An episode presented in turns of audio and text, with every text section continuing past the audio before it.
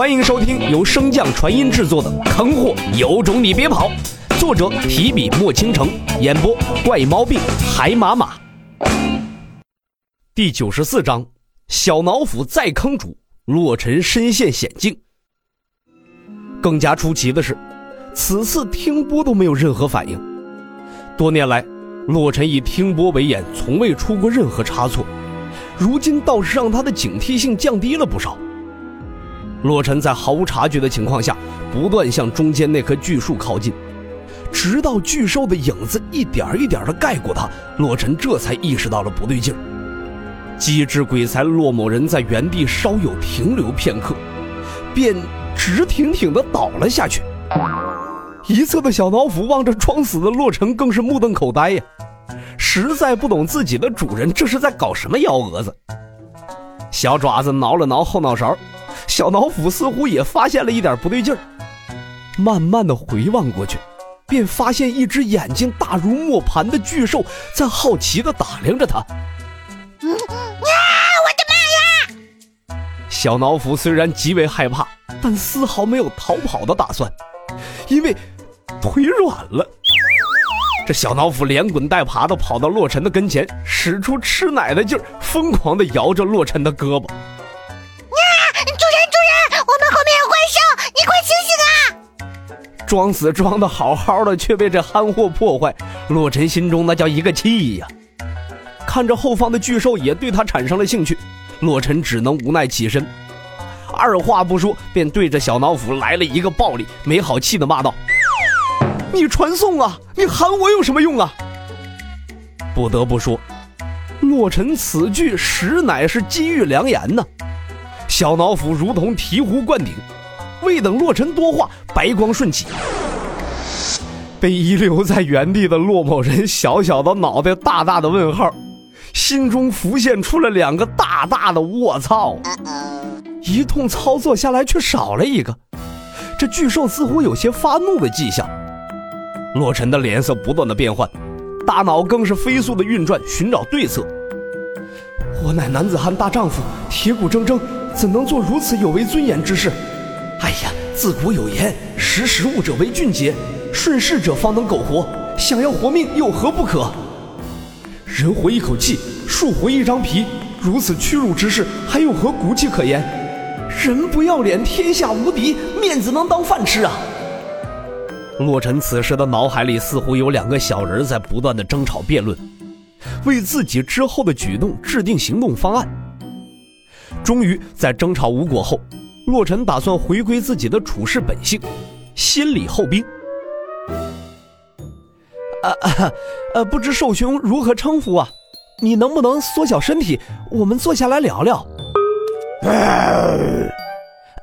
别急，没法缩小，没事儿，我们可以这样聊。不知兽兄打算如何呀？兽兄会说人类的语言吗？我才识短浅，有些难以理解兽兄的语言。足1刻钟的功夫，洛尘是变着法的使好，可是这巨兽却没有任何的领情之意，回应洛尘的只有那一声声的怒吼。这洛尘心中疑惑呀，会不会这巨兽是个傻子啊？或者只是一段逼真的投影？洛尘觉得后者的可能性极高，便打定主意出言试探一番。看你长这么大，会不会唱歌啊？不会啊，那你岂不是个傻子？早说你是个傻子不就行了，害得小爷我在这担惊受怕半天，你说你该当何罪？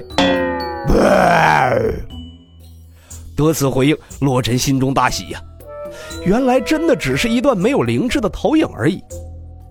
看着眼前这身高100尺的巨兽，洛尘有心想要爬上去威风一番，正有此动作，却听见小脑斧的声音在身侧响起：主人，你没事吧？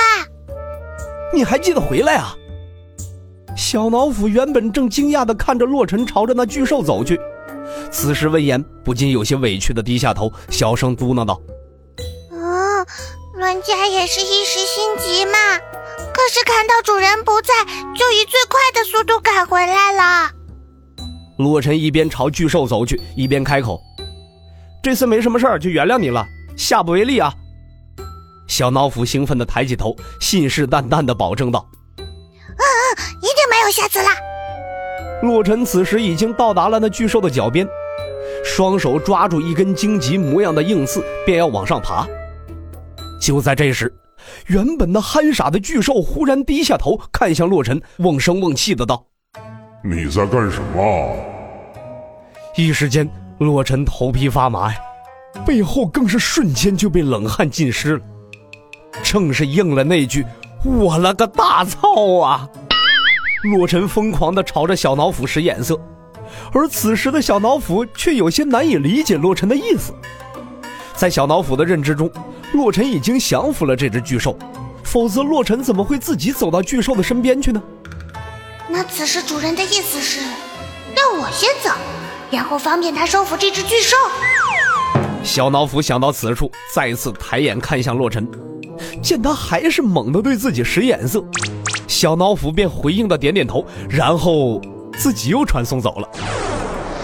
看着那一闪而逝的白光，洛尘打定主意，这次要是能活下来，定要打得这憨货的亲娘都认不出来。哦，空间灵兽，小子，你这契约兽是何种族？我怎从未见过？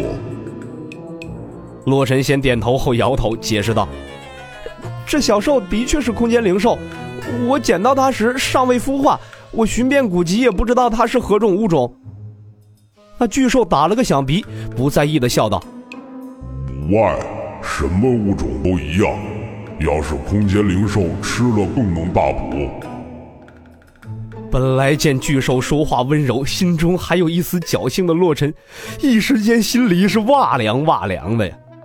尚未等他开口，便听到那巨兽再次自言自语道：“空间灵兽倒是不太好捉，那就从你开始吧。先把你炼化了，自然就能通过契约将它召回了。”“大胆凶兽，你可知本座是谁？就敢妄下狂言！”那巨兽好奇地打量了洛尘一眼，并未出声，似乎是在等待着洛尘自己告诉他。此处乃是位于空间沼泽中，虽然无灵力，但是可以调用灵根。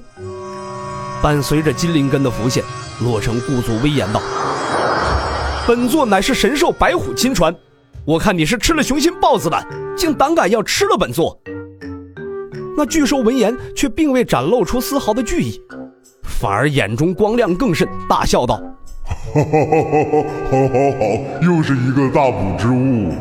那白虎在世时便镇压了本地万年之久，如今虽然只剩残魂，可惜你小子和那灵兽倒是真有希望能够再重活一世。”洛尘心中哀叹一声啊，好好的干嘛提白虎啊，真是自己往枪口上撞啊。